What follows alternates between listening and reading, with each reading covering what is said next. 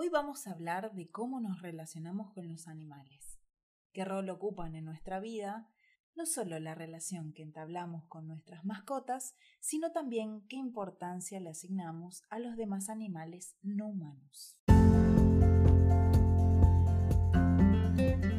Bienvenidos a Conciencia Holística, un podcast sobre bienestar, salud y ciencia.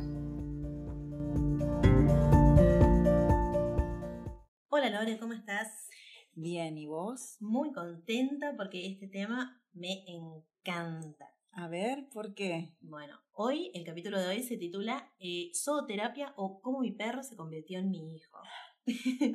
muy bueno, muy bueno. Y bueno, a mí me, la verdad me, me encanta este tema porque me interpela de modo, de modo muy personal, no solo como bióloga, sino porque yo desde muy chica empaticé fuertemente con los animales, incluso más que con otros humanos, sinceramente.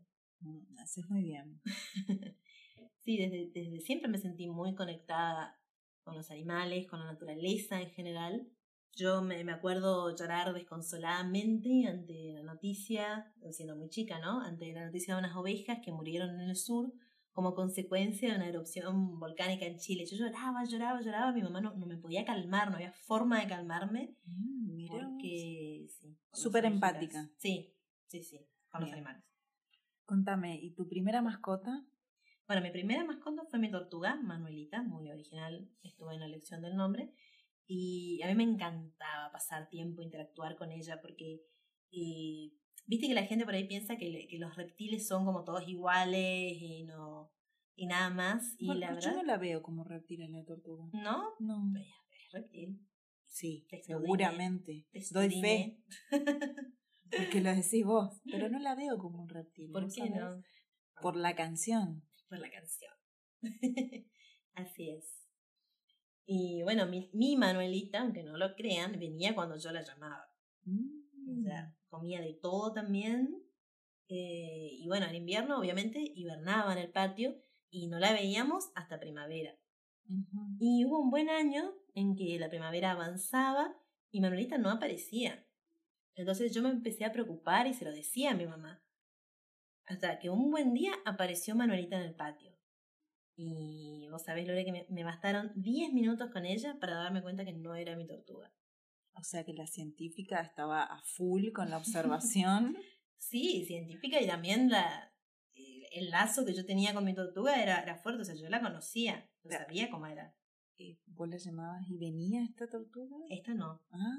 Esta no, no, no, no, no, eh, porque era, era muy obvio que no conocía el lugar, estaba eh, recorriéndolo por primera vez.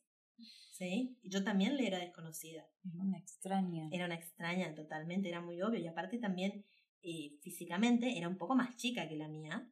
Y eh, eh, los ojos también tenían, era un color marrón más claro. Mi primera monalita tenía los ojos marrón, pero un marrón más oscuro.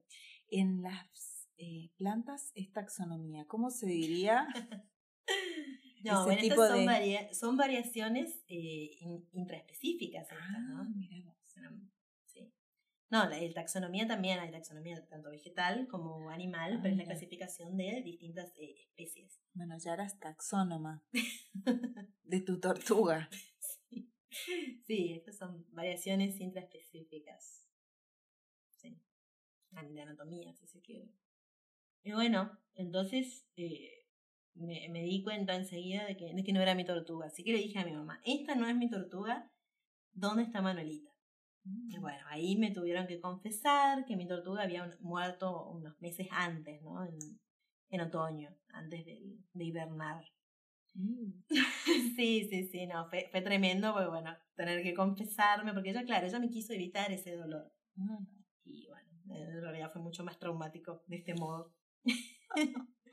Así que bueno, eh, qué sé yo. ¿Y Manuelita fue la única mascota que tuviste en la infancia? No, bueno, Manuelita primera y Manuelita segunda. La impostora. Me acompañaron, sí. me acompañaron toda mi, mi infancia.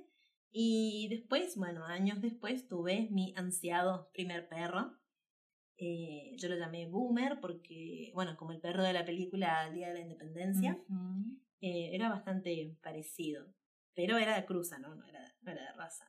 Y mm, él fue bastante agresivo desde el primer momento, desde cachorro, demostró una agresividad que, bueno, nosotros como, la verdad, no haber tenido perros anteriormente, eh, no supimos, no la supimos manejar, no la supimos contener. Entonces, yo siempre lo quería muchísimo, pero me relacionaba con él desde el respeto e incluso desde el miedo, porque siempre tenía esa, esa agresividad latente que era como que en cualquier momento podía, podía llegar a, a, morder. Después eh, vinieron Katia y Ámbar, que son mis perritas hermosas que me acompañan hasta ahora. Y sobre todo Ámbar, que viste que los perros siempre cada uno elige su persona. Totalmente. Entonces, bueno, Ámbar me eligió a mí como su persona favorita. Así que tenemos largos minutos en los que nos miramos las dos así embobadas y es, es único. Así la oxitocina ahí está, pero a mm. full. Según César Millán, el dueño. Claro, pero no, esa palabra no, no me gusta. No para quienes empatizan con los animales. Claro. O sea, vos lo decís persona favorita, sí. Millán dice dueño. Sí. No, no. Soy su persona favorita. Y bueno, vale aclarar que eh, mis tres perros fueron adoptados, ¿sí? No comprados. Porque yo no, no estoy de acuerdo, no estoy a favor con comprar perros, siendo que hay tantos perros abandonados que realmente necesitan un hogar, ¿sí? Y bueno, eventualmente en algún momento de mi vida eh, me gustaría tener un gato. Y ahí vas a ser feliz. ya veremos, ya veremos. Y vos, Lore, contame, ¿cómo es tu, tu historia con los animales? En mi caso, si bien tuvimos mascotas de niñas, por ley materna tenía que ser cama afuera, ¿viste? Claro, sí. Por supuesto que nos revelábamos, tanto mis hermanas como mi padre, y algún animal terminaba dentro. Cuando mi niño tuvo la edad suficiente para empatizar con otro ser vivo, llegó a nuestras vidas Buster, nombrado por el nenito sin posibilidad de argumento o cambio de opinión. ¿no? En castellano es espantoso, pobre mi vida. Pero era la mascota en Toy Story, la cual es fanático Maxi, ¿no? Es así como el hermano peludo se adueñó de todos y de todo, porque actualmente se duerme, se come y se pasea en manada. todo junto. Una reparación interesante de la infancia, creo yo, si se puede mirar desde esa arista, ¿no? Pero la elegida, mi niña mimada, es Gaia. Gaia es, o Gaia Nova, como le dice Maxi. Ella fue desde el día cero una adopción responsable con videos de parto, ah. fotos de sus primeros pasos, todo fue muy retratado, ¿no? Con Gaia. Muy mimada desde, desde, el primer momento. Desde el primer momento. mi, mi gata. ¿sí? Por eso te digo, cada, cuando tengas tu gato vas a ser feliz. bueno, todo, como toda tejedora, yo también tengo mi gata. y, y, cada bruja también tiene su gato. Por supuesto. Pero es de esos seres que te hablan con la mirada, como vos decís, ella me eligió como su favorita. Y para mí ella es sanadora. Mm. Aunque digan que son indiferentes, tiene la capacidad de hacer que mis días sean plenos solo por el hecho de ronronear en mi regazo. Mm. Tan simple como eso. Qué lindo.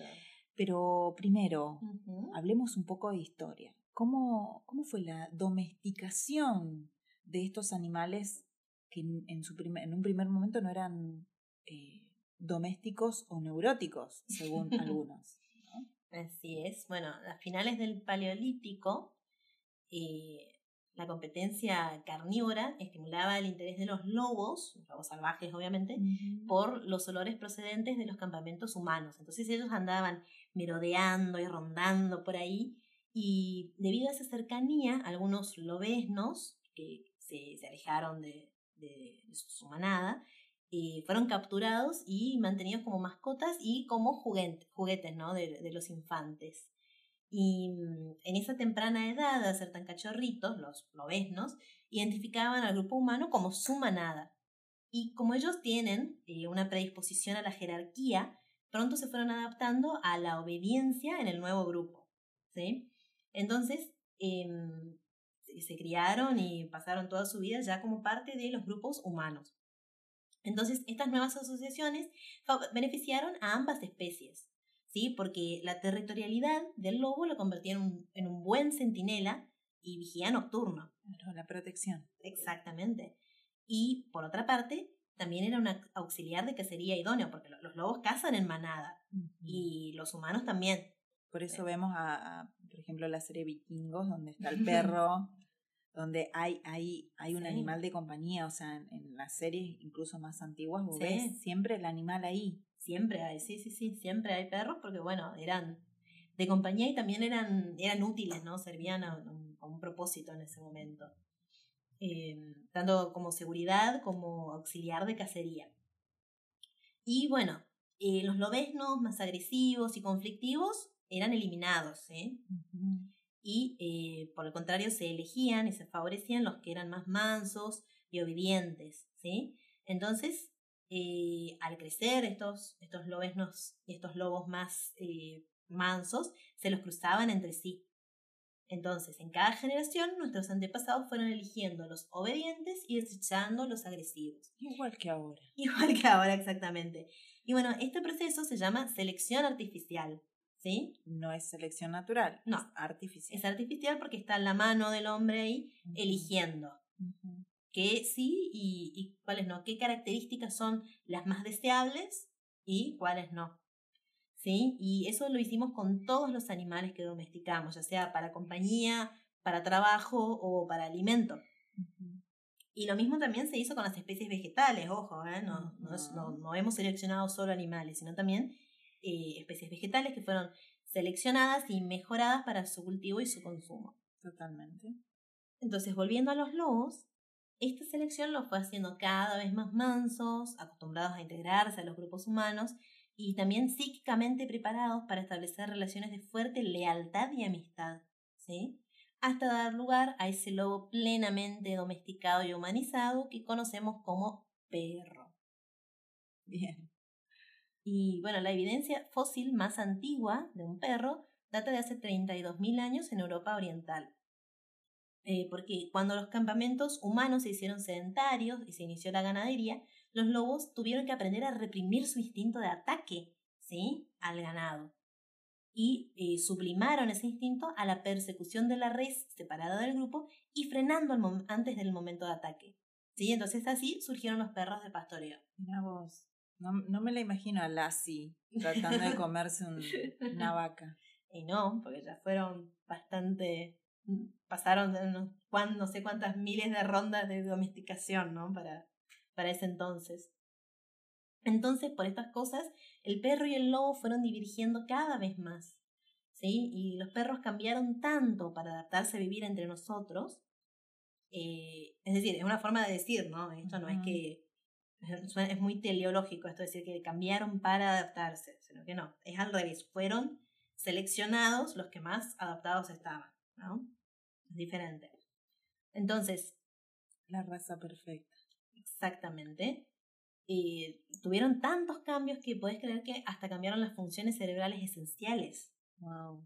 Por ejemplo, los lobos, los lobos salvajes, ¿no? No se miran a los ojos, ¿sí? Ya que en su sociedad eso es considerado una provocación para la pelea. ¿sí? Los perros, por el contrario, aprendieron que nosotros, los seres humanos, nos miramos a los ojos.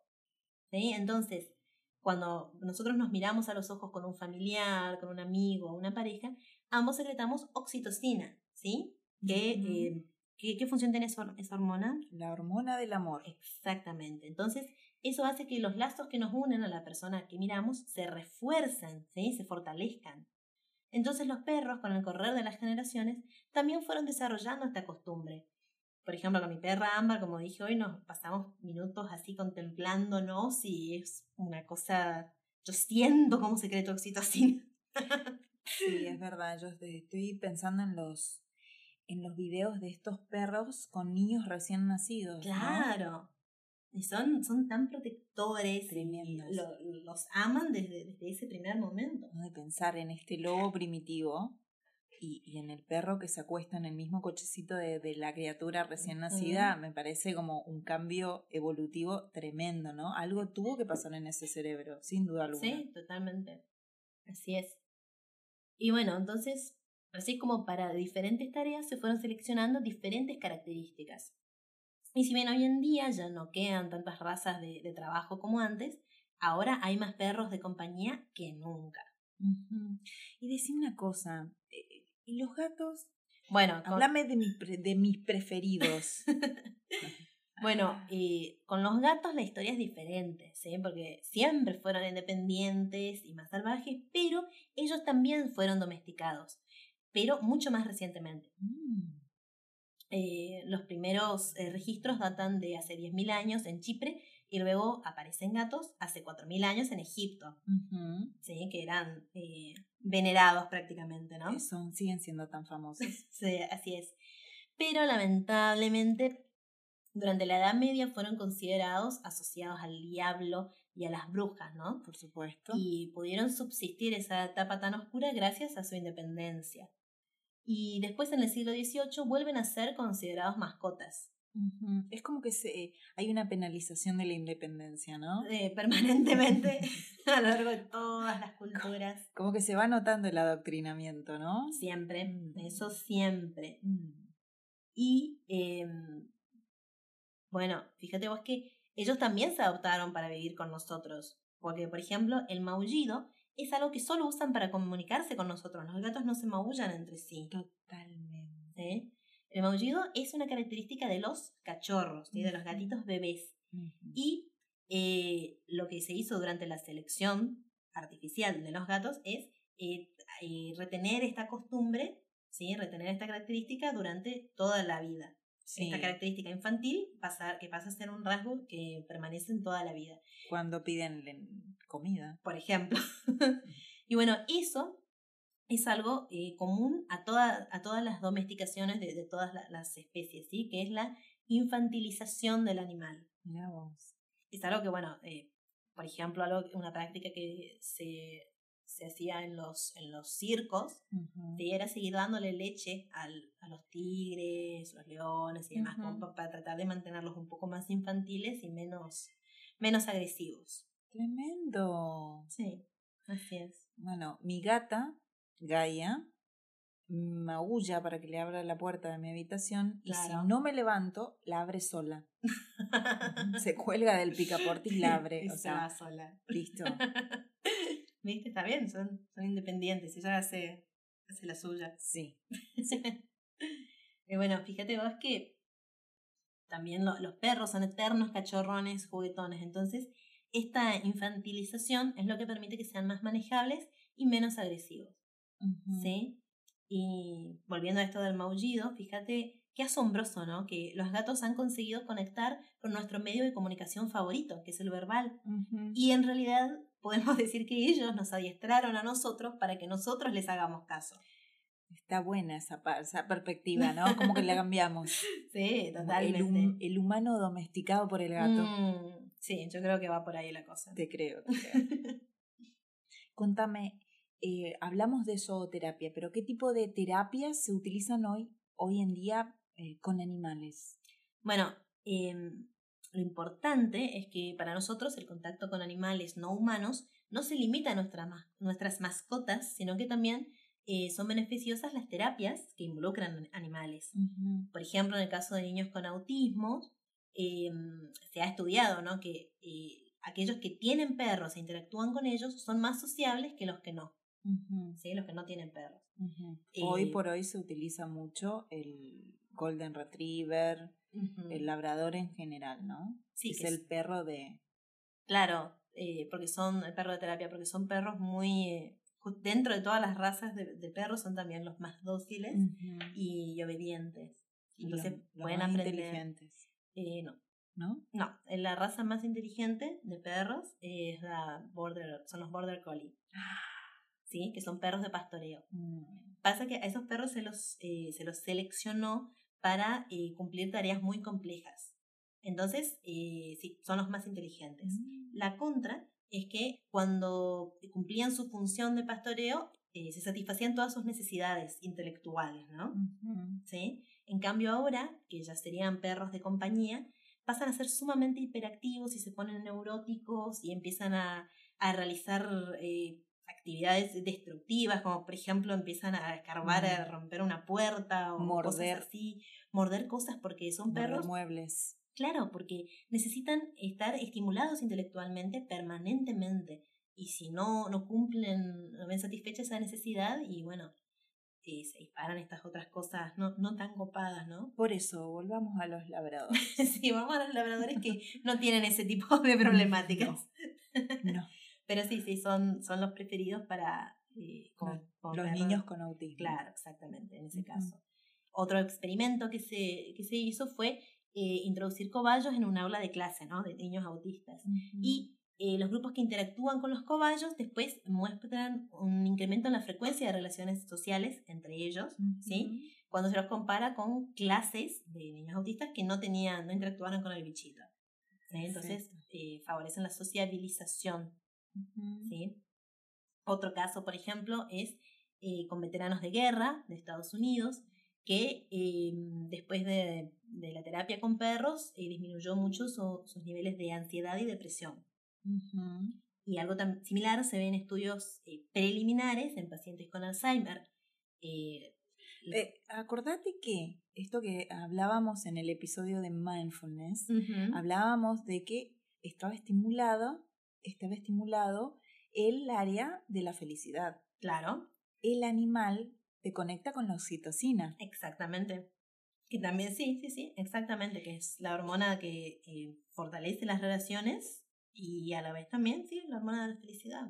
Esto en terapias con, con veteranos de guerra, ¿no? En la terapia con perros, disminuyendo, dice, el, nivel de ansiedad y depresión tiene que ver con esto. Sí, por con cómo nos conectamos, ¿no? Por supuesto, disminuye el cortisol, aumenta la, la oxitocina, la dopamina. Entonces podemos decir que la zooterapia, la terapia con estos animales, es como meditar.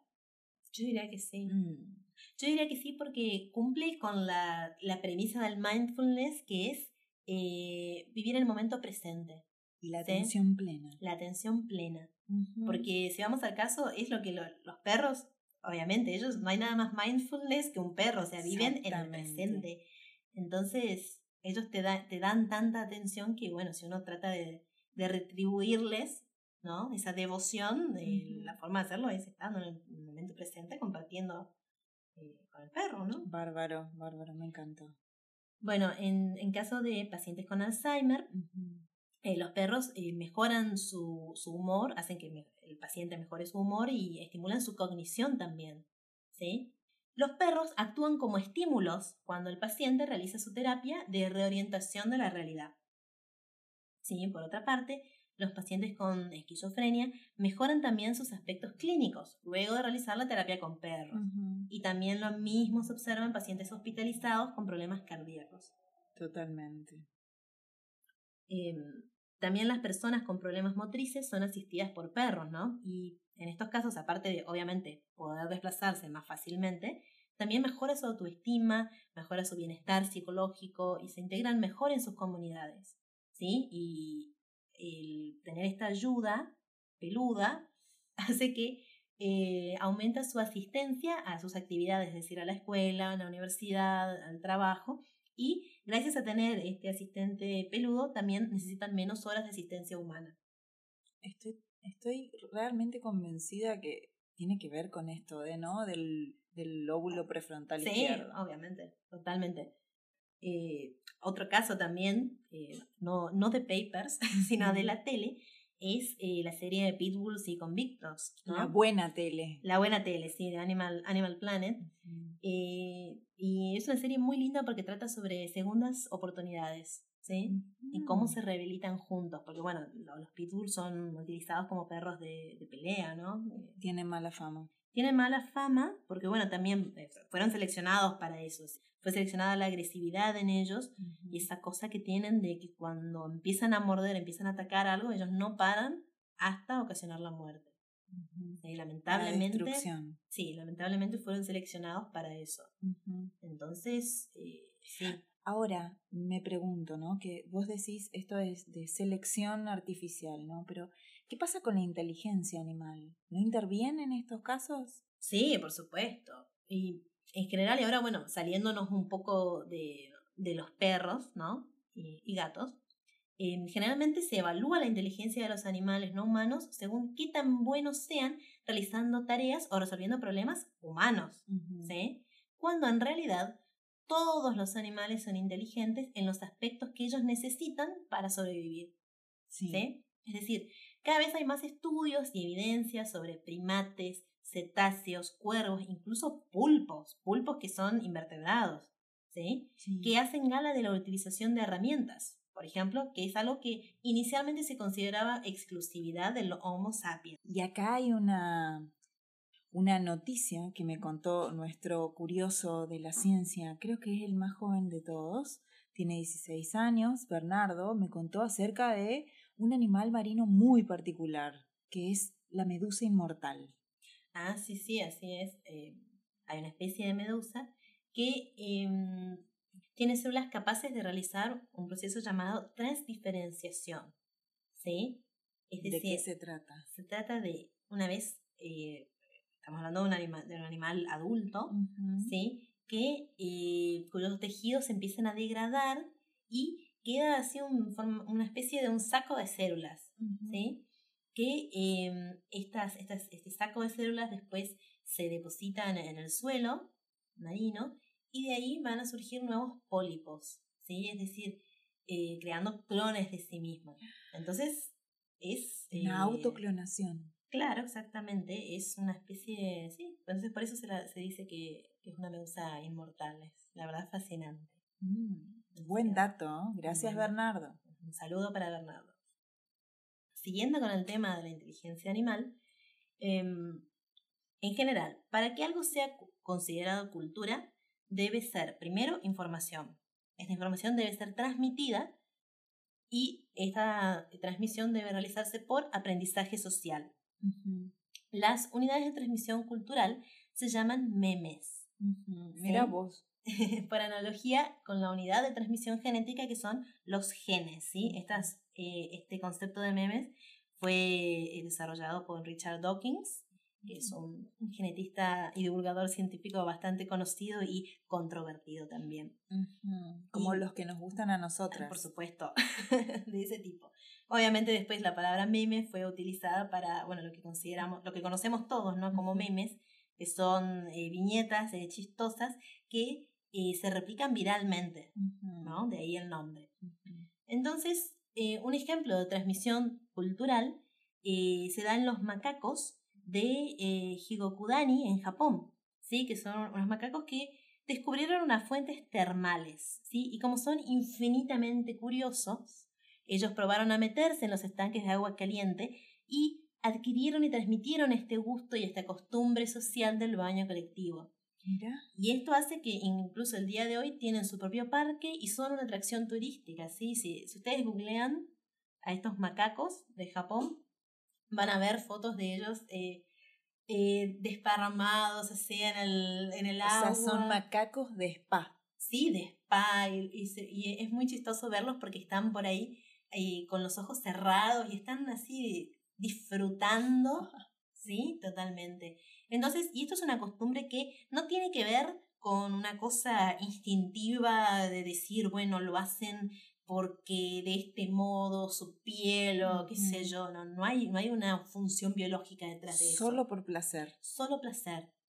¿Sí? Y como te digo, no es algo que ellos hayan hecho instintivamente desde siempre, sino que un día uno de ellos eh, descubrió esto, le gustó, le pareció que estaba bueno, le contó a sus amigos, sus amigos le contaron a sus familiares y ahí eh, se instauró esta costumbre, ¿sí? Por eso es una transmisión cultural. O sea, es información transmitida por aprendizaje social. Exactamente. Entonces, check, check, check, cumple las, las eh, condiciones para ser considerado cultura. Bárbaro.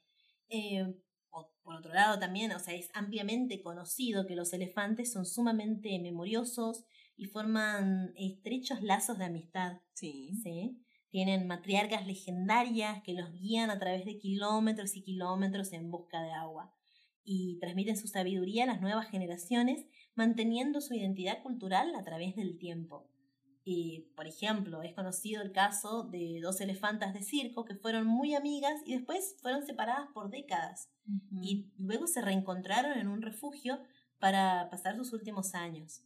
Dicen que los rehabilitadores de estos campings especiales que hay en África eh, toman contacto con bebés elefantes huérfanos de madre, donde lo han rehabilitado. Ese, ese entrenador, ese rehabilitador, eh, incluso de ellos se acuerdan, este, hasta siendo muy, muy, muy adultos. Claro, sí, toda la vida. Y bueno, en este caso de, de las dos elefantas de circo, y los cuidadores no, tenían idea, simplemente vieron que se, la alegría que mostraban las dos y, se dieron cuenta que parecía que se reconocían. Entonces empezaron a rastrear la historia de las dos, ¿sí? Y ahí fue que descubrieron, ah, claro, ellas pasaron tiempo juntas hace tres décadas, una cosa así. Por ejemplo, ¿sí? Mm. Solo para darles un ejemplo de eh, la, la fuerza de estos lazos de amistad, ¿sí? Que muchas veces es como que tenemos la idea de que nosotros nomás, los seres humanos, somos los únicos capaces de eh, formar lazos genuinos. Que el animal lo siente. Que el animal lo siente, que el animal es tonto. Eh, bueno, como dice Jesús Monsterín, eh, que es un filósofo y antropólogo. Otro amor de tu vida. También, también. otro, otro gran pensador que admiro mucho, em, en la tradición occidental, eh, los efectos de nuestras acciones sobre otros animales han sido ignoradas hasta hace unos 100 años y los efectos sobre la biosfera hasta hace medio siglo, o sea, nada. Eh, el impacto destructivo de la humanidad sobre los ecosistemas, la falta de escrúpulos en nuestras relaciones con otras especies y la insostenibilidad a largo plazo de nuestra civilización plantean inmensos dilemas morales y políticos, a los que las escuelas tradicionales de ética y de filosofía política no ofrecen respuesta alguna. Entonces es necesario que emerja un nuevo nivel de conciencia moral, ¿sí? una conciencia ecológica. Yo creo que a, eso, a eso vamos, ¿no? Sí, por suerte sí.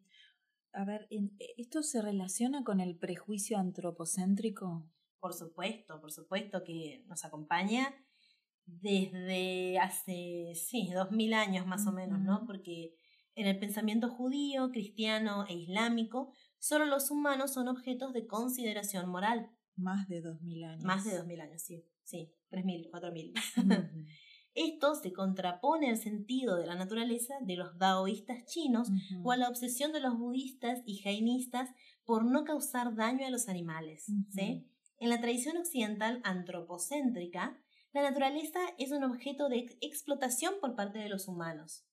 Y estas ideas fueron reforzadas por Agustín de Hipona y Tomás de Aquino, ¿no? los santos, santos, los santos filósofos de la Iglesia Católica, y después fueron ideas secularizadas por Kant.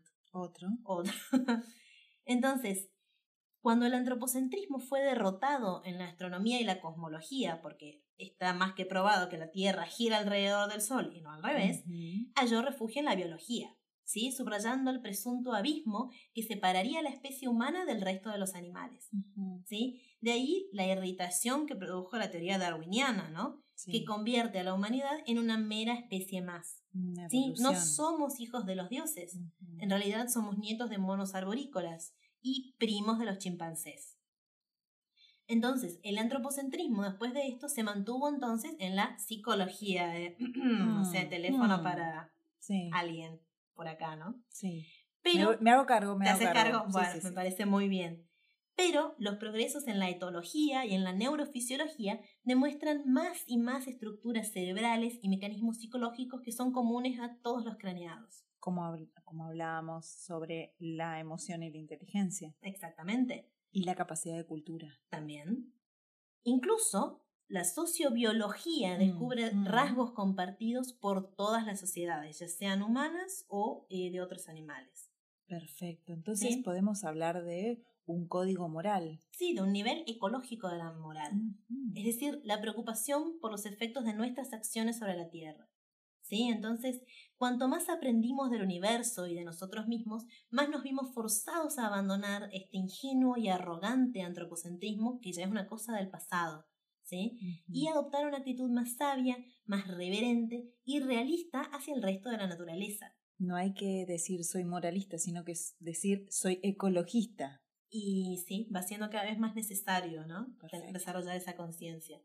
Entonces, esto surge como consecuencia de nuestro creciente conocimiento sobre la naturaleza y sobre nuestra conciencia de la irreversible destrucción a la que la estamos sometiendo, ¿sí? a la Tierra.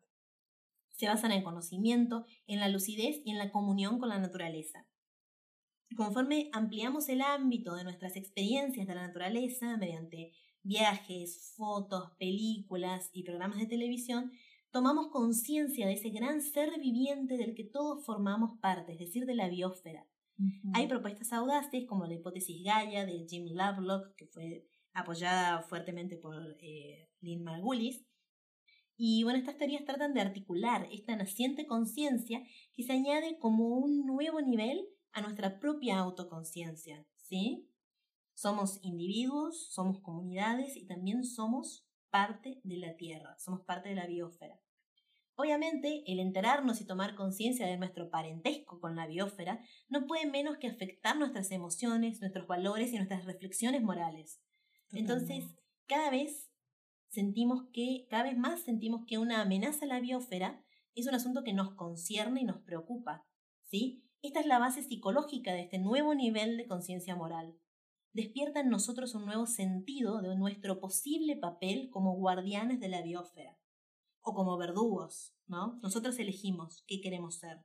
Es como que en algún punto tenemos que devolver esta domesticación que hicimos con los, con los perros, con los lobesnos, y, poder nosotros también hacer una evolución propia para poder ayudar a la Tierra, ¿no? Exactamente, es que tenemos que hacernos responsables de las consecuencias de nuestros actos, ¿no? Como, especie, ¿sí? Entonces, eh, justamente tenemos una gran responsabilidad con nuestras, nuestras mascotas, ¿sí? Debemos cuidarlos, brindarles las cosas que ellos necesitan según su especie. Mimarlos y tratarlos como personas, la verdad que solo les causa sufrimiento, ¿sí? Y decrece su bienestar. Sí, se neurotizan. Exactamente. Se enferman. Sí, por supuesto, porque no estamos respetando sus necesidades, ¿sí? Y eso es lo mínimo que podemos hacer con estos seres que nos brindan su devoción y vida entera. ¿sí? Eh, también estas consideraciones deberían al menos ser planteadas en cuanto a los animales que consumimos, ¿sí? ya que son muy endebles los motivos por los cuales no comemos perros, pero vacas sí. Interesante, ¿no? Sí. Entonces, yo creo que es sumamente sano y superador cuestionarnos las cosas que dimos por sentadas siempre, Demoler nuestros cimientos y reinventarnos con bases más sólidas nos fortalece. Totalmente. Entonces, al menos deberíamos cuestionarnos, ¿no? ¿Qué comemos? ¿A quiénes comemos? ¿Y por qué? Me gustaría cerrar con una reflexión del filósofo Jeremy Bentham.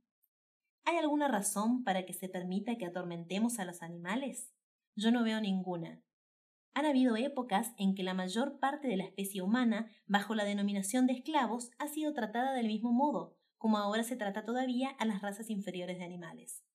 Quizás llegue el día en que el resto de los animales adquieran los derechos de los que nunca pudieron ser privados, excepto por la mano de la tiranía. Los franceses ya han descubierto que la negrura de la piel no es razón para abandonar a un ser humano al capricho de su torturador.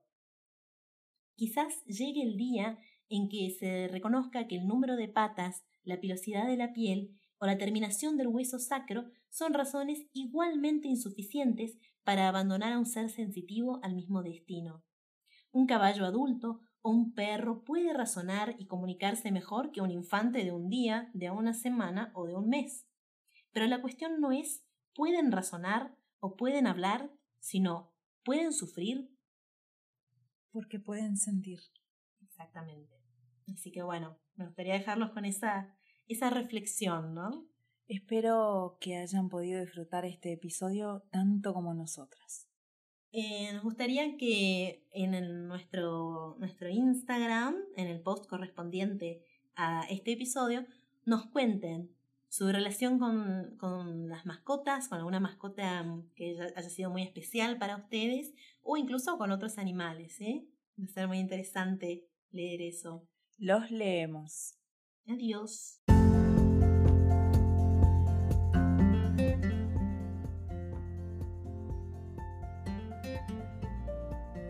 Esto fue Conciencia Holística. Seguimos en nuestro Instagram, arroba conciencia holística ok.